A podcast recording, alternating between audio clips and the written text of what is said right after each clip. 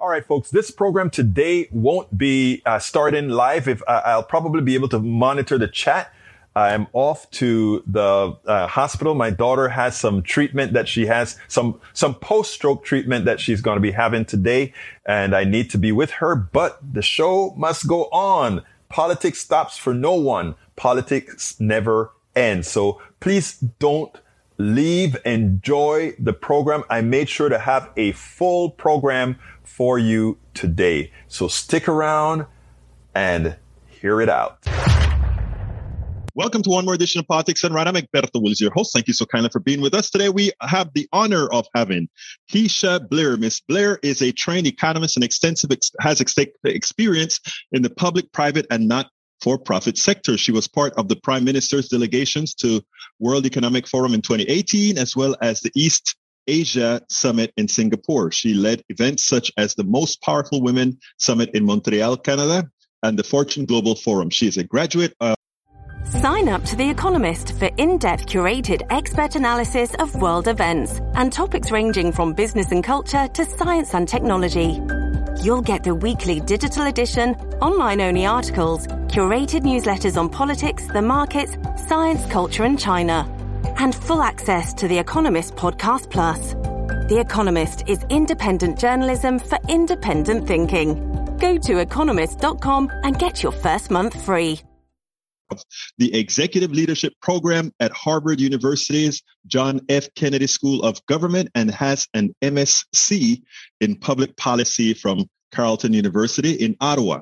She is the author of Holistic Wealth 36 Life Lessons to Help You Recover from Disruption, Find Your Life Purpose, and Achieve Financial Freedom, and is the founder of Institute on Holistic Wealth. Welcome to Politics Done Right, Miss Blair. How are you doing today? I'm good, and thank you so much for having me. Well, you know, we'll we'll, we'll have it no other way. Anyway, I'm after after getting your information that you you have you touch on all the topics that we discuss here at K, at um, at Politics Done Right. So we're happy to have you. Thank you so kindly for being with here with us. How are you doing? I'm good. I'm good. And how are you? I am fine. Well, anyhow, let, let's get started. Um, what's going on in the economy as you see it today throughout the world? yeah, like I, I, there's so much going on, so much economic disruption, you know, and I think we're all feeling it in our pockets. Uh, we see the rising food prices, rising oil prices. There's high inflation.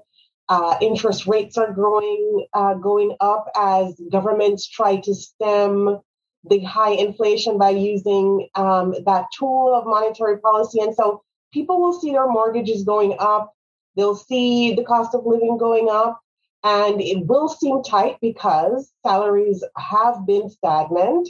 Uh, but that's what's going on. And, and we know with the Russia Ukraine war, that has caused several you know disruptions to transportation supply chain disruptions uh, you know, several products such as wheat, um, you know, with, with the Ukraine being the world's breadbasket have been affected. So I think that's what we're seeing.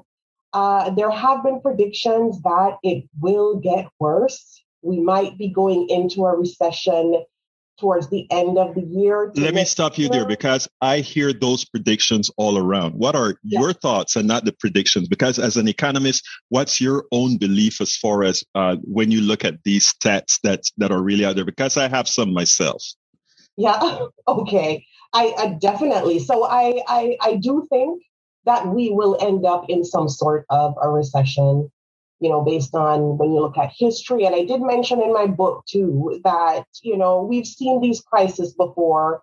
I did mention the 2000 to 2009 period as the lost decade.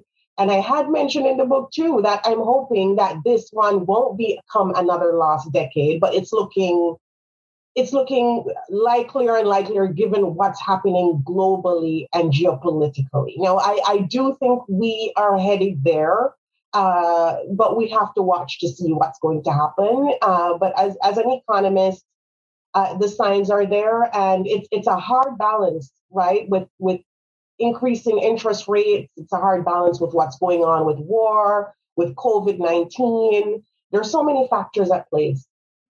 You know, um, Miss Blair, I am not an economist. I'm an engineer, but who studied economics in college as well. And you know, one of the things that the diff- that differs between, let's say, engineering and let's say the stockbrokers, etc., is we don't buy into um, what I like to call non-math. And uh, you know, I have you on as one of our you know of a leading economist. We're also having Richard Wolff on and a couple other economists on. And what I've been trying to do is probe economists as to uh, what I call the insanity factor of our economic system, where we go through these things. I mean, you just mentioned in your in in your monologue there that um, you hope this is not a lost decade, but based on how things are going, it just could be again. And unfortunately, based on how things work, I agree with you. Sadly, and but the insanity of doing things over and over again the same way puzzles me.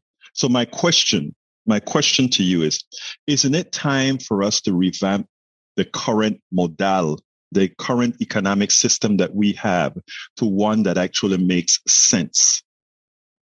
Yeah, no, absolutely. I'm all for economics getting a refresh. I'm all for the economy getting a refresh. It's something I talk about in holistic wealth and why I even came up with holistic wealth. If we look at it at the economy from a macro perspective, you know, there's so much income inequality. We have a racial wealth gap. We have certain groups that are shut out of this capitalist system.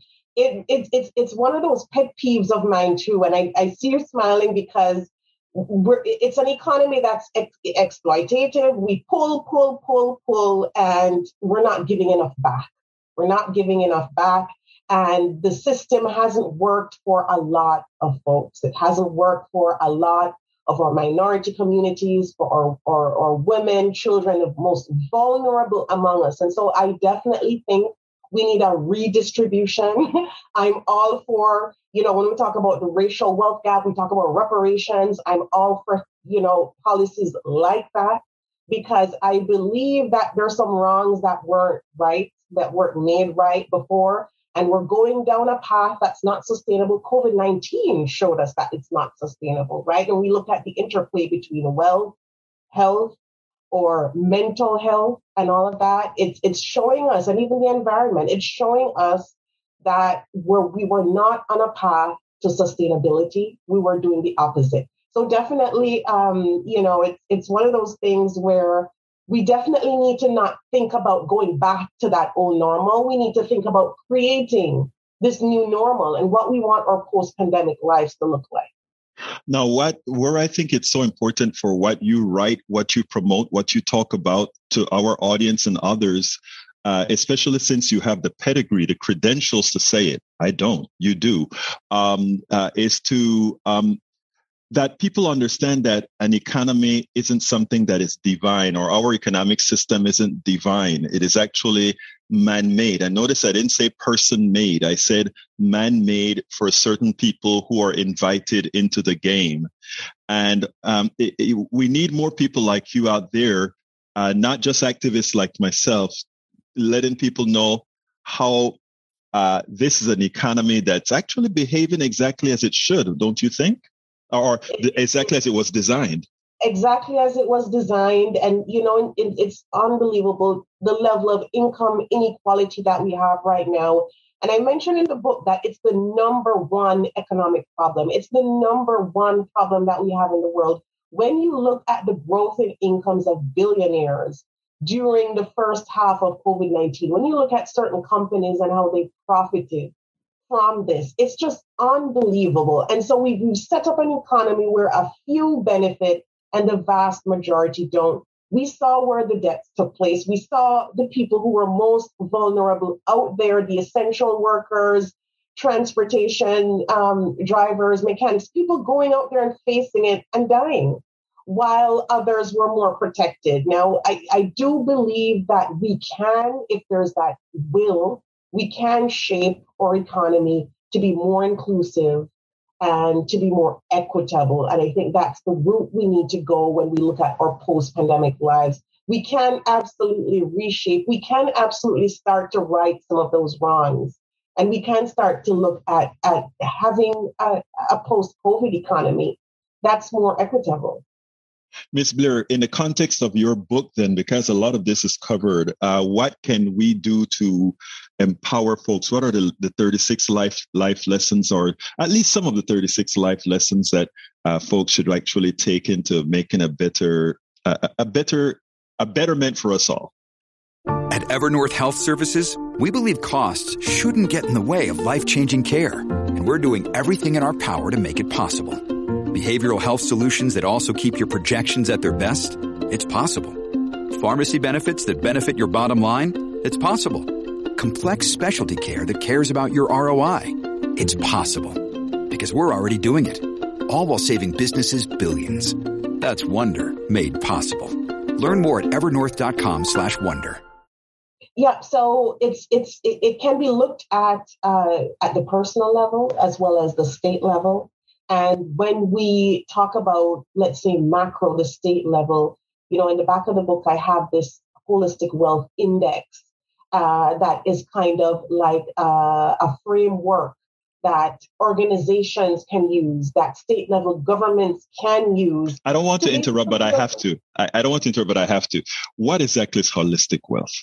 Yeah, so holistic wealth is the interconnection between these critical pillars. So it's the financial uh, wealth, it's the uh, mental and emotional health, it is your physical health and your life purpose and spirituality and relationships as well in that. So all of that, I think, is is that interplay between all of those factors and why we need to look at our economy more holistically. We need to look at our personal finances and our lives more holistically. We've seen the great resignation wave. That's also part of that organic trend mm-hmm. towards I want to live a life that's more authentic. I don't want to be just a number or stat.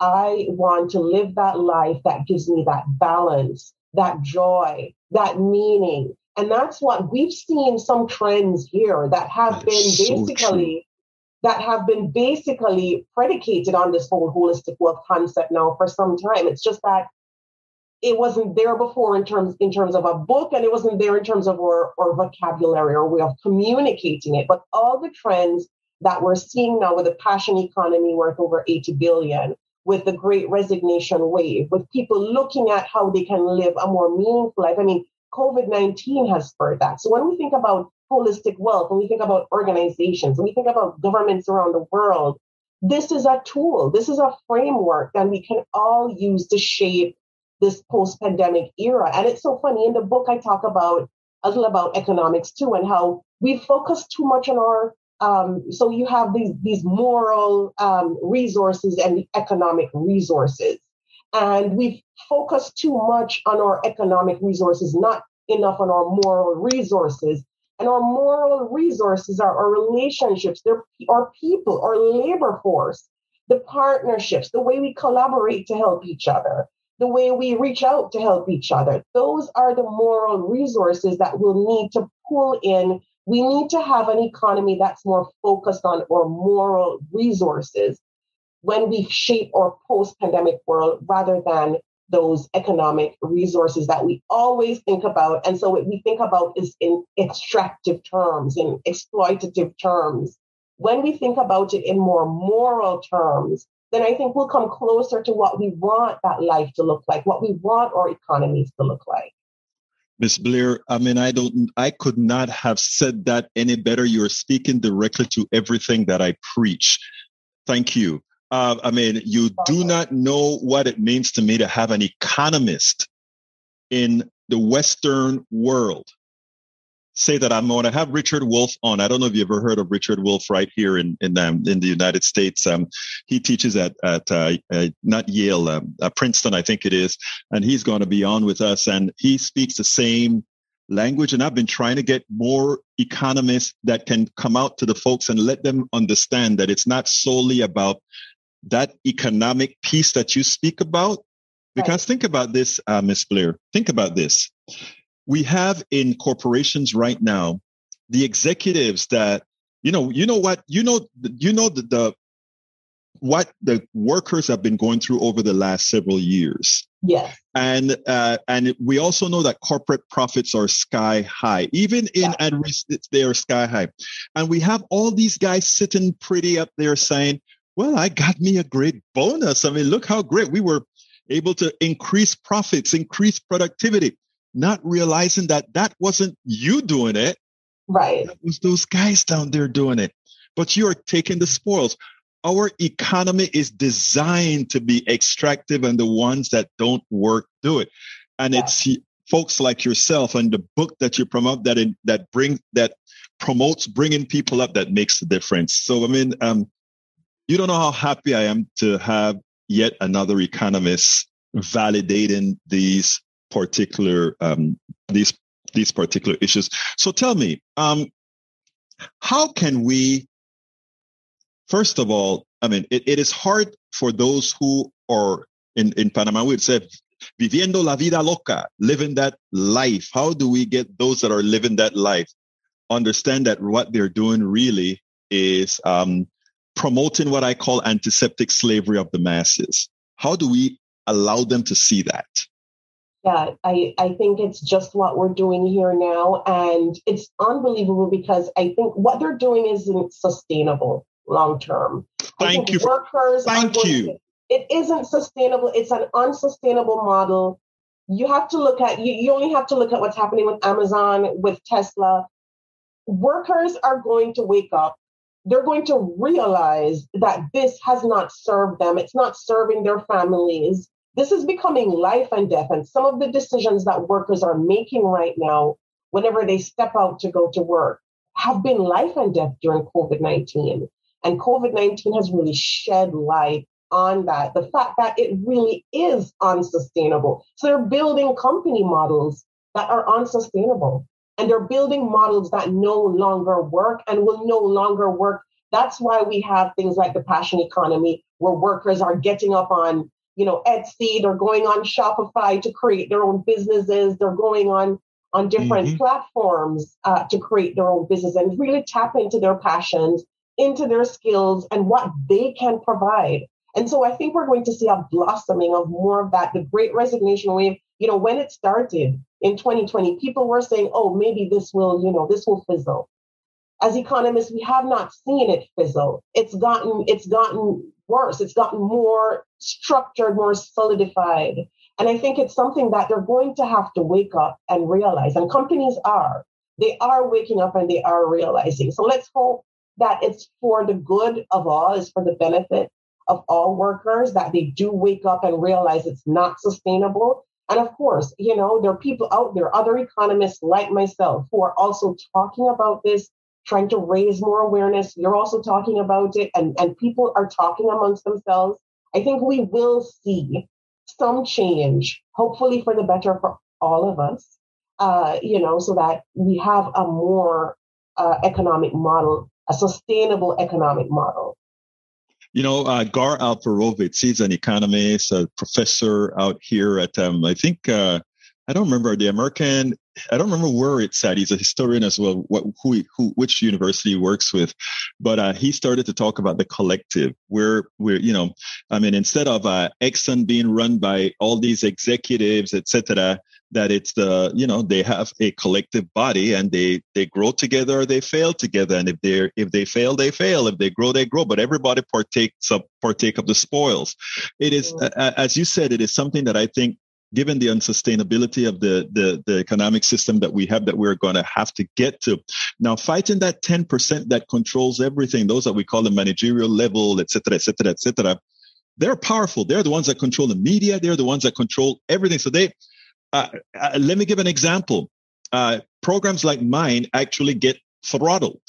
So what we throttle, I don't know if you know the term throttle on the internet, which, okay, so we get throttled. So what we do is we have to go around it using old technologies and all of that to get our, to get our information to others. And it just slows down the process of educating the, the masses.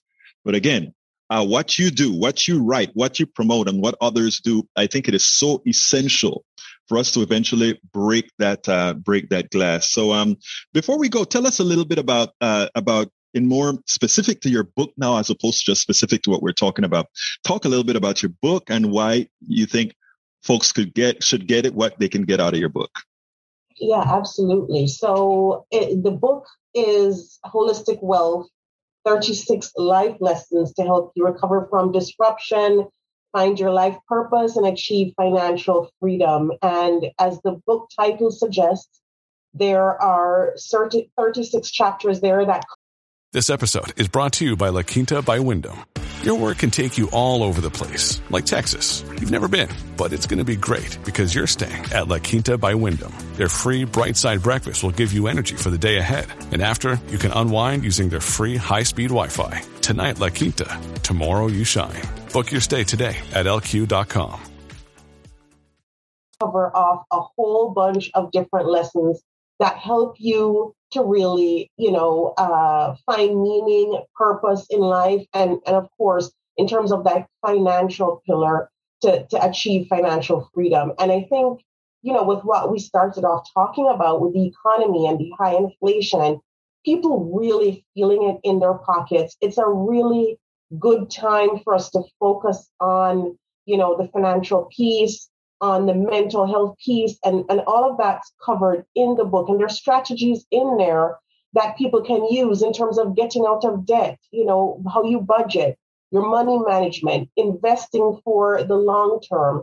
And of course, there are pieces in there in terms of, a, you know, like finding a personal mission and how you write out your personal mission statement and, and living with purpose and meaning and so this book has been, you know, very dear to me. It stems from my personal story of having been widowed at only 31 and having to go through that grief and and and really, you know, go through that disruption and master it. And so there's a whole thesis in the book about mastering the art of recovery from disruption. And I know we're all collectively in that space right now, even if you haven't lost a loved one or even if you haven't you know, gone through any major disruption aside from COVID, that we are still in this collectively. We are still in this period of disruption where we we're looking for answers, you know, and we're we're looking for a way out. We're looking for a way to craft that life that we really want. So this book is a tool in that toolkit. It's it's um, very good for really getting practical tips and strategies for crafting that, living a life of holistic wealth. And so it's available everywhere online right now and, you know, in bookstores and people can just grab a copy. It's, it's also a great gift to give. Um, and it's so in line with what we've been talking about and mm-hmm. how people can really take hold of their lives, get their power back. Because I know with this economy, a lot of people feel powerless. A lot of people feel like they've lost control of their lives because of the type of income inequality and, and, and the, the wealth gap that we've seen. But here are some strategies here that can make you feel more empowered to take the decisions you need to to own your life and to take back some of that control. Um, so I'm happy to share it, and I'm glad that you know uh, we can have this conversation because there are things we can do. You know, it might feel like you know everything's out of control, but we do still have a lot of control in terms of our own personal lives. Let me tell you, I never feel out of control. I always feel in control and going out there and getting a damn thing done. So, uh, and that's what I try to promote on my uh, on my program, and that's why I have people who think the same way, like you. You went out there and did something about it to empower others. So I think that is just wonderful that's out there, and I I definitely want to promote not only personalities, but books and all of that that's empowering people as opposed to being, as you mentioned before, that extractive, taking something and leaving nothing back. The last question I always ask my distinguished guests is what would you have liked me to ask you that I didn't? Wow, that's a tough one. It's usually um, so. it is tough. I can't think of anything. And I can't think of anything right now. I think the points that I brought forward are points that were perfect for the show and and, and for people listening in. Uh, but yeah, I think it's it's it's been great. I can't think of anything. Well, you know what? Uh, that that means I I kind of did my job. So look, I I I appreciate that. Look, uh, Miss Keisha Blair, a trained economist and ex- uh, with extensive experience, and the author of Holistic Wealth 36 Life Lessons to Help You Recover from uh, disruption, find your life purpose, and achieve financial freedom. It's been my honor to have you on Politics Done Right. Thank you so kindly for having been here. Absolutely. And thank you so much for having me we spend a lot of time deconstructing the news, trying to trying to parse it into a form that everybody can understand. We try to find those little nitpicks where uh, it goes, it flies above the fray, etc.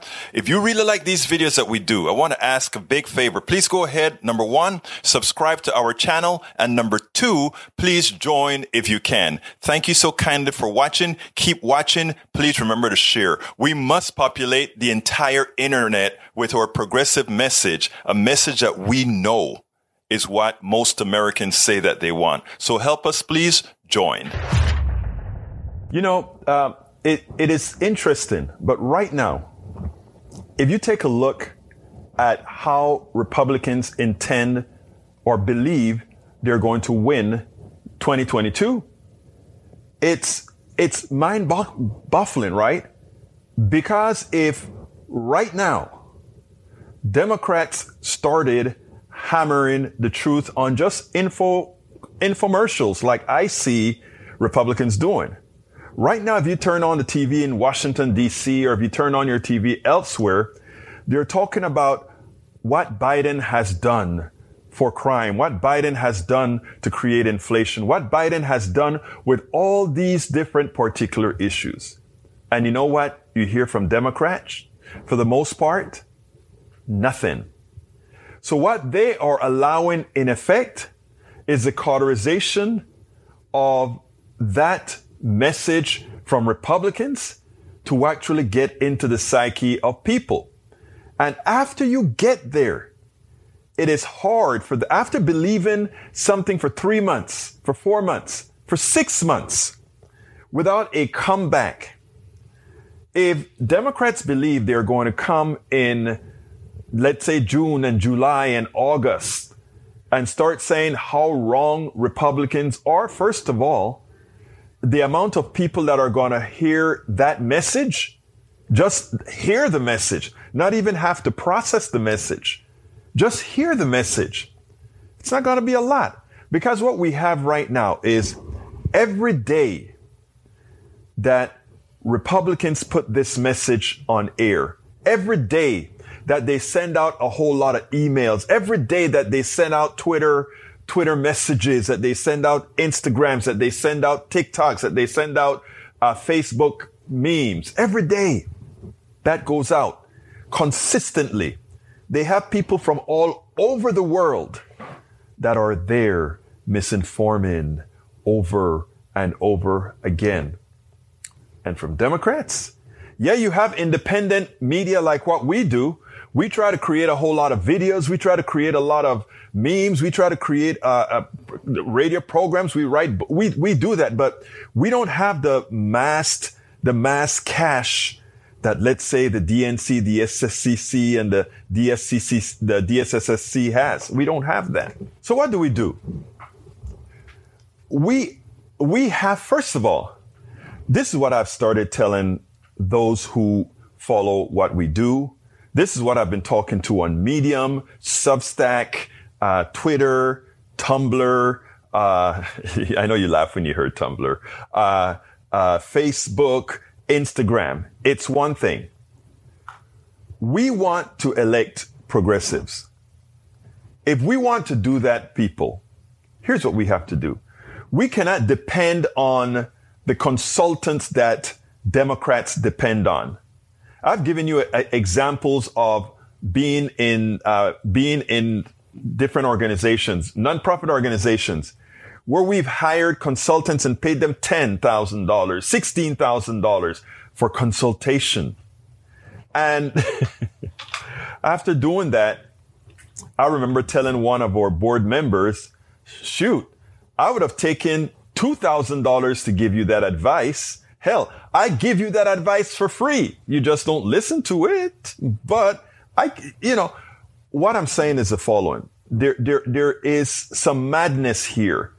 And you wonder how many in the democratic, uh, intelligentsia, how much of it is just uh, doing whatever it is to make a dollar as opposed to support what we know the people need. Support, support, support. Make sure that the right people get elected. Sometimes I even think that because Democrats as a whole are getting more progressive, that our you know, middle of the line Democrats are willing to take a few losses to maintain that status quo, to overbalance on the right, to take care of all the good things that we really want and we have shown a lot of people want on the left. So we have all those that are misinforming. You wonder sometimes, right?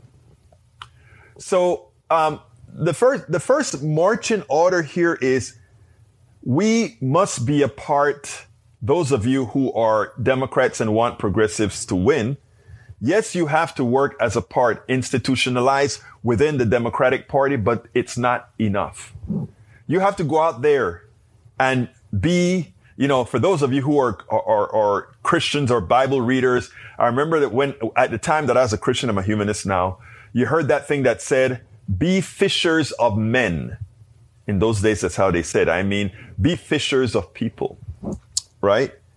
We have to go out there and not individually tell the message, but also teach folks how they themselves must multiply to tell the message and get away from the minutia that we have coming. You know, recently, I I subscribed to uh, uh, the Hartmann report, the Substack that Thom Hartmann has, and you know he does a lot of research. He's a well-read man. He has a show, the Hartmann, uh, the the Hartmann show, the Thom Hartmann show that I, I watch whenever I get a chance. And you guys have seen me bring Thom Hartmann on several times. Well, Thom Hartmann put out a, a, a piece recently that I want to expand on with this dialogue that I'm having here with you. Want to show you that on, on the screen real quick. Thom Hartmann came out with a piece and he titled the piece um, let me get to the title. Why Blue States Living Makes You Healthy, Wealthy, and Wise. And then his subtitle was, If you want to carry a gun in public, earn crap wages, and don't care about access to health care or your kid's education, move to a red state. But get ready because all they have left is hate and fear. And you see, hate and fear is powerful, right? Hate and fear is very powerful because it works on that animal part of your brain. And in working on that animal part of your brain, you react. You don't think first. You react. And that is what we have to get around as progressives. We have to go out there with a message that doesn't only give the mathematics, the arithmetic, the economics, the economic rules, the economic laws, of the things we support. We just have to talk to people on that bread and butter level. And if we do that, we reach it. People always say, um, uh, we speak to your mind, Republicans speak to your heart. I say Republicans speak to your hate. Let's not mistake your heart with your hate. It's very important that you don't see that. But in that light, Thom Hartmann brought out several topics, right? So here's what I want to do. I want to start, I'm going to start with Thom Hartmann's piece, which is a great piece. Check it out. I have it indexed in the blog for the show. But Thom Hartmann uh, talked about in, in there about the crime rate. We know what they did to uh, Ketanji Brown Jackson at the Supreme Court. They made her seem like in as much as her rulings were right in line with all the other Supreme Court judges, they made it look like she was loose on crime. She was weak on crime. She didn't punish crime appropriately, as if punishing crime in all phases make sense, right? You know, smoking a bat, smoking a marijuana should, should warrant a large prison sentence, right? And throw the book at them. And and if a kid happens to go to a website and there is pictures of naked girls and you don't necessarily know these girls are underage or whatever, but they are. And you just kind of like a kid's curiosity, keep looking at it and somehow your computer gets confiscated and those pictures are on. Oh my God. What happens then?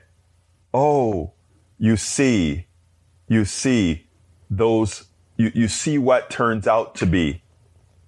Uh, oh my God, naked pictures on this kid's computer. He's a pedophile. No, he's not a pedophile. He's, he's doing what millions of young men do, right? Uh, when they're curious, they're not trying to go ahead and pick up some little girl and do something with. They're just curious, right? They're seeing this thing and the moral, the, the, the moral right comes and they attack and them to, to no order. They just attack, right? But they have kids, and I bet if their kids did something of that sort, they wouldn't want the book thrown at them, but saying, "Hey, that is not healthy for your mind," or or, or that that sort of a thing, right? But that is one of the issues. Oh, whether you have 10 pictures versus a thousand pictures. You know, a kid can go to a page that has porn on it and a thousand pictures appear in his, in his cache.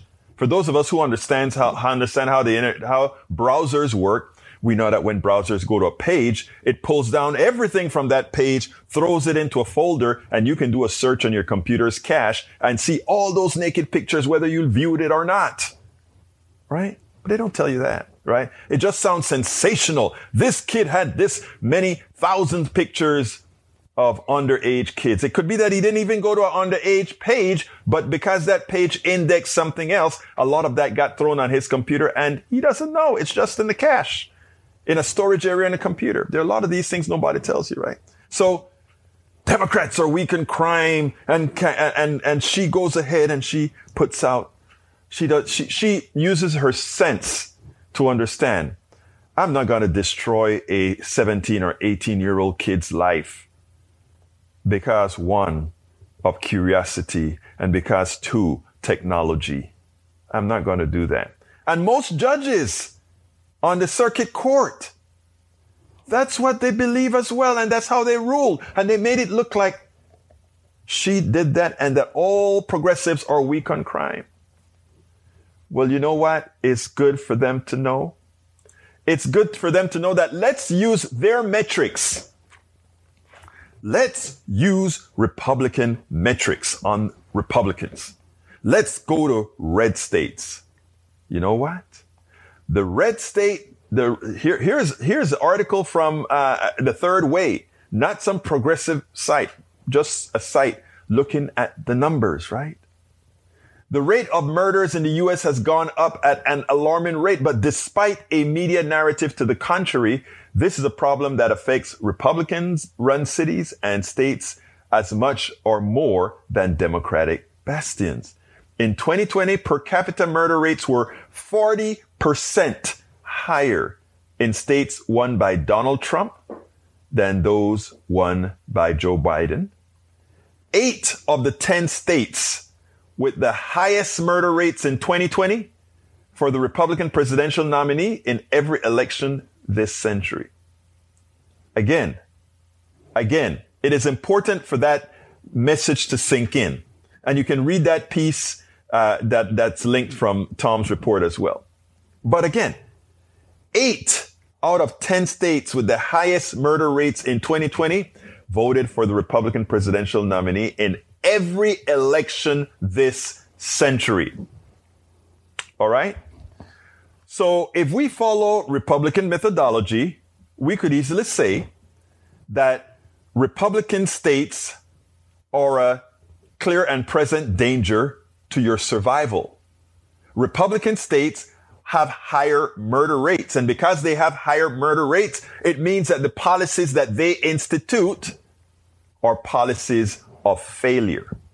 Right? So here we have Republicans hitting Democrats on the crime rate, the crime wave, as they put it, even though it's nowhere close to what it was in the 70s. But they put it, they want to throw crime on Democrats. You don't see a big, huge pushback from Democrats that come out and say, wait a minute, wait a minute.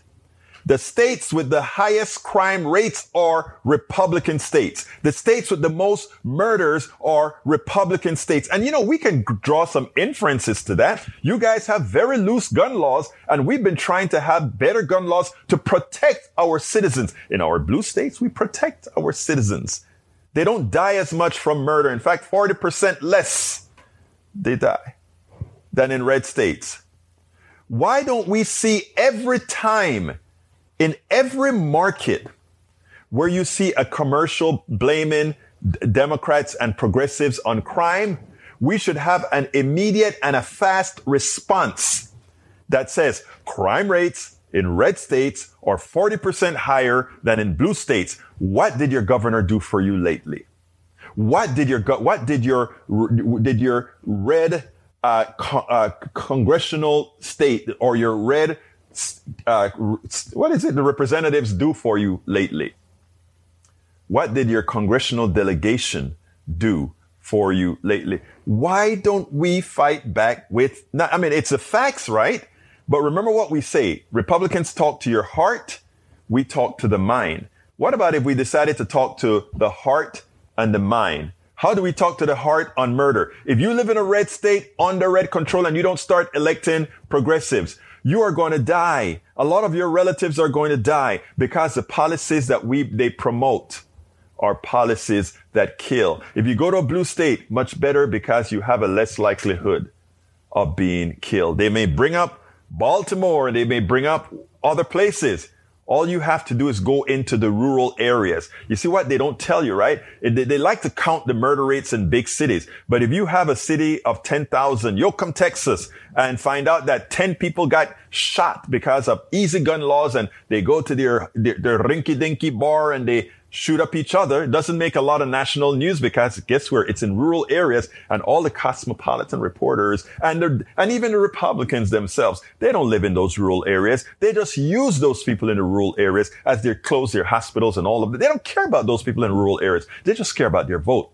And what we have to show to these people, and we need to go into the rural areas as well and show, hey, that hospitals that being closed is not because of the other. It's the other people. But anyway, let's continue with how Democrats and progressives should be out there telling the truth, right? What, what else is quite easy? You know, getting diseases, you know, they like to bring up the morality of states, right? Guess where you find chlamydia and all these different diseases? Let's go for the, the, the, the five highest, huh? Alaska, Louisiana, Mississippi, South Carolina. And you want to know the states with the lowest infections? Vermont, New Hampshire, Maine, Utah. So again, bad for your health. But here's the thing. Let's say you get chlamydia accidentally, you get something accidentally. Guess what about those red states as well? Guess what? Those red states don't give you health care, right? They don't give you health care. Because again, they don't want the Medicaid expansion to the Affordable Care Act because it is bad for you. Of course it's not. What I'm trying to tell you is Democrats, you wonder, why is it that they fail to fight the true fight? When it comes to fiscal responsibility, right? We always talk about personal responsibility, you know, that whatever happened to that, right? Personal responsibility. Well, it turns out that even in that case, red states, you know, they're beggar states. They, they are so fiscally irresponsible. You know, a lot of people in blue states eventually move to red states and you have the red state people saying, well, if those blue states are so great, why are all those people from California moving to Texas and, and, and why are they moving to Florida, these red states, right? Because these blue states people are being fiscally responsible. They earn their monies in the blue states where things, they have education, healthcare, and all of that. And when they've amassed their capital, they have mobility and they move to the blues, to the red states, which don't tax them anything. So in effect, they've made a good fiscal judgment.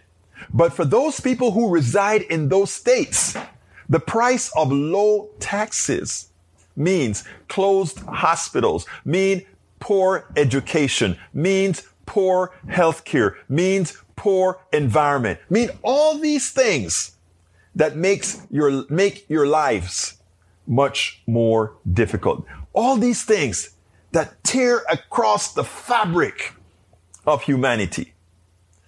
So, what do you do then? It is time to construct the entire narrative. And how do you construct that narrative? You know, if you go into downtown Houston, downtown Dallas, and all these great places, it's beautiful. All the wealthy upper middle class people, the rich people, have these beautiful subdivisions, and a lot of these subdivisions are outside the purview of these big cities, but the big cities support the, the ability to have those beautiful suburbs on the outside. And then you have the rural parts of the exurbs and all of that that progressively gets poorer. They have to fight their way into the suburbs for work or into the cities for work. Their commute times are longer. Uh, their health care is substandard. The hospitals at the far reaches of these exurbs and into the rural areas are disappearing because they cannot afford to support a smaller, more sparse population.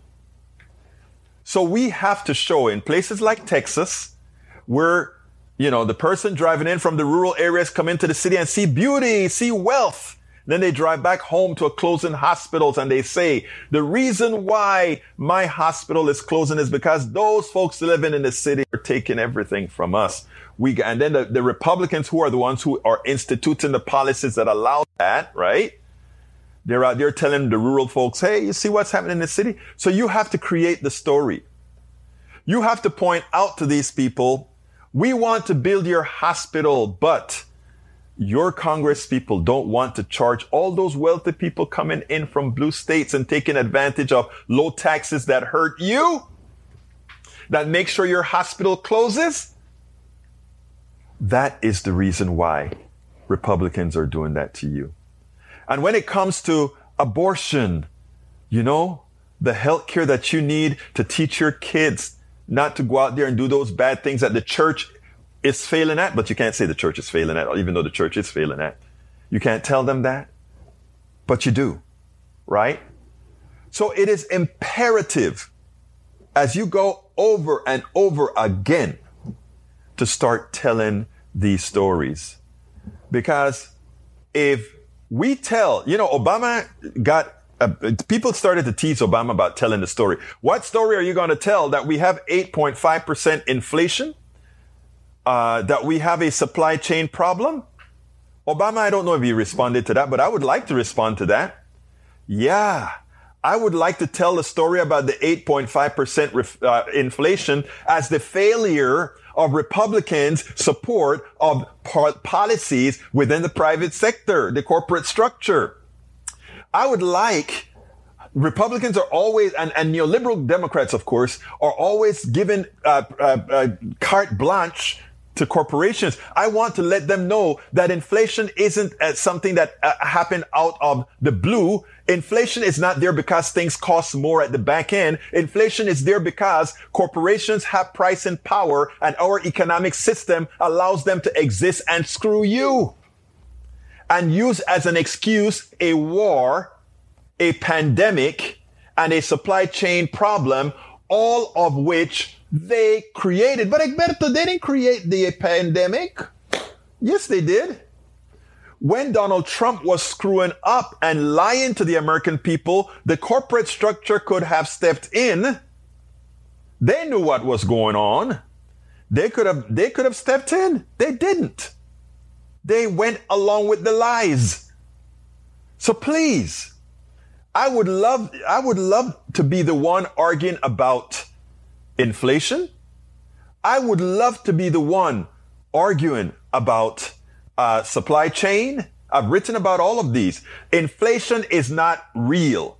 The shortages are not real. People are still spending and they still get the products that they want, which means the the products are there. And guess what? Look at the bottom line of the corporations. Look at their profit margins and see how it has skyrocketed. If the products weren't there and inflation was just there because of a shortage, the spike that you have in profits would not be there because it would mean higher prices, less products, which means this, just about the same profit. Okay? Or, or, or same amount of money, not profit. The profit still would be larger, assuming that that wasn't uh, monies coming in from the bottom of the chain all the way in price increases. So let's be clear here. Let's be very clear. Inflation, don't listen to CNBC, MSNBC, or any one of these guys that makes it look like these are just market forces. These are pricing power forces. I have a monopoly. I can price and I will price to whatever I want to price. And that is the definition of today's inflation. If we want to pump more oil, we can. If we want to bring more oil online, Venezuela is sitting on the largest ocean of oil, but because they have a society that won't allow corporations to just take that oil and, and have it for the benefit of the few, the way it works in America, all oil on public lands in America, guess what? Should be all of ours, which means the profits after costs should go to not only the investors, but also to the American people because it's our oil. But nope. In America, the corporation gets it all and they pay menial taxes on that. So we need to put that as your birthright is being stolen by corporations and sanctioned by Republicans, the people that are asking for your vote. Give us your vote and we will make sure you have your school, your health care, your church, everything else you got. And we need to do that. We do that. It is carte blanche. It is victory. Folks, it is important that we understand these concepts until we learn to tell the message. And I, uh, let me tell you, I'm no fool, and you are no fool. If you think the rank and file, Democratic leadership doesn't know this, you'd be fooling yourself and you'd have to ask yourself if they even re- deserve to be governing if they don't know what I've just said. They do. The problem is they're fighting two battles corporations are the evil, the evil entities in our society. They are the ones that do whatever is necessary to justify profits for uh, parasites that just buy stocks and sit at their pool and do nothing. You know, whenever I hear that word, uh, we have our, our, our, I don't, I don't work. My money works for me. That is a definition of abstracted slavery. Because if your money works for you, it means you are sitting at your pool sipping tea while the profits that you make on your money comes from somebody else that is working on your behalf. And you are taking a big cut of what that other person is working for. No, it doesn't, it's not how you are taught. It's another, we've taught not to think like that. Capitalism has taught us to be selfish and at the same time being selfish, thinking that we're being honorable. You're not. We are not. And I am saying we too because yes, I probably have some sort of little bit of investment or whatever, who knows, in, in some, some, something. Right? So we have to understand these concepts, people. We have to understand these concepts. And when we do, when we do, then things will change. When we go out there and tell the message and do not depend on the democratic, the leadership of the Democratic Party and all their ancillary and institutions to do the job. You are going to have to do the job one person at a time, five persons at a time, but not only one and five, ten for persons at a time, but you have to teach them how to do exactly what you are doing as well. I'm Egberto Willies, as host of Politics Done Right, a progressive radio media show on Pacifica Network's KPFT 90.1 FM Houston that engages all ideologies. I found that our political angst isn't mostly ideological. There is a well-designed effort by many in power to control us. If we are at each other's throats, we are less likely to demand our economic and local wishes.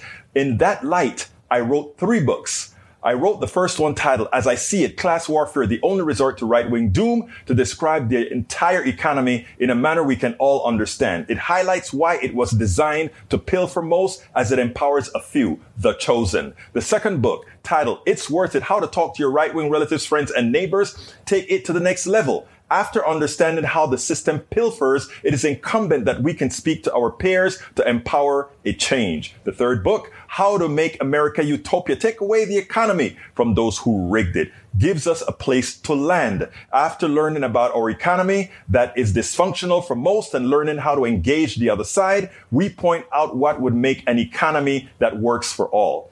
Each book stands on its own, but together they provide the full picture. Please consider getting one or more. You will undoubtedly learn, be entertained, and help us continue the mission with our blogs, articles, videos, and books. All right, folks, we have a lot of work to do, as you know. We have a lot of work to do, and I ask you to be a part of it. Please support us in however manner you can, because I tell you, there's a lot of work to be done between now, election, and going past here. So I ask you if you can go to politicsdoneright.com slash PayPal to support us either a one-time contribution or on a monthly basis, however it works for you. Please go to politicsdoneright.com slash YouTube to support us on YouTube. Politicsdoneright.com slash Patreon. Patreon is spelled P-A-T-R-E-O-N. Or go to politicsdoneright.com slash books to get our books, the books that we, we have with all the different things that we talk about here and much more, or politicsdoneright.com slash store to get our hoodies or masks or t-shirts, uh, mugs that you guys have designed here. And last but not least, all encompassing way that has the different forms in which you can support us politicsdoneright.com slash support. Politicsdoneright.com slash support. I have it all on the screen right now. Please copy that down and find a way to support us. Uh, make sure that we can get this message out. It is more important now than ever. I know you know that. I know you feel that. And there has to be enough of us out there. As I said before, being fishers of persons, to promote the message, not only in the areas that we know, but in rural areas, online, everywhere.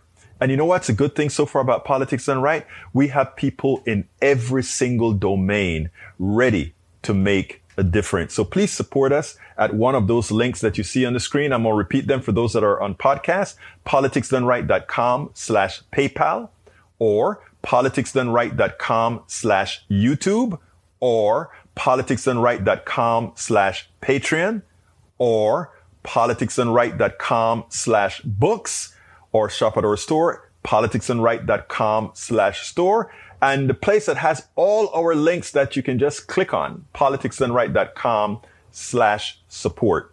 So please, folks, please continue to do what we know we need to do to get done. I hope you enjoyed the program.